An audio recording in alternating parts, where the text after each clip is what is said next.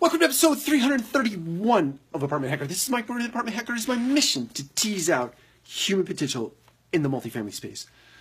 I thought I would share something with you, especially um, those of you who are a little bit younger and just getting your career started in the multifamily space and uh, are looking for potential guidance or coaching or advice on how to uh, move forward or move up or achieve whatever goals and desires that you have uh, as it relates to the multifamily space or, or in your business career in general. And I thought I'd share with you back in 1996, where is it at? October of 1996, I bought this 200 page notebook. Yeah, 200 page notebook. And I literally, literally created this summary sheet of what I was going to achieve in my real estate uh, career, right? I was going to build a self supporting real estate empire and then several other things related to that. Um, and I mapped the whole thing out. Then I spent the next 400 pages, so front and back of 200 pages, mapping out in great detail how I was going to achieve that particular goal, that particular aim. And it, it's quite interesting to me from time to time. I'll go back and I, I'll read this summary sheet and then I'll read just random writings in here about uh, what I was going to achieve and the milestones um, along the way.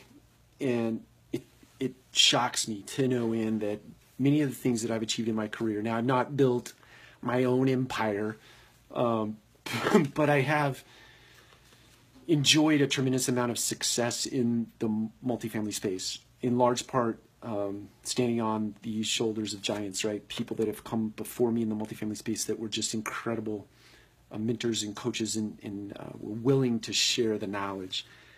And were always there to uh, nudge me and push me uh, and criticize me in the right ways when I needed that criticism.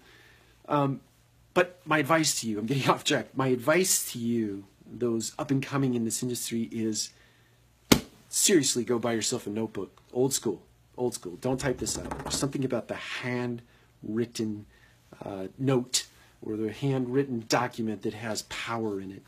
Um, and it takes a long time, trust me.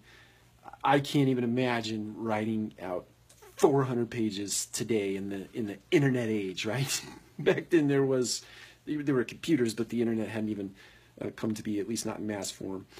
Um, get a notebook, take the time to write out in detail what you intend to achieve achieve uh, with your multifamily career, and then summarize everything that you write in the two to four hundred pages uh, on one sheet that you can look at every single day.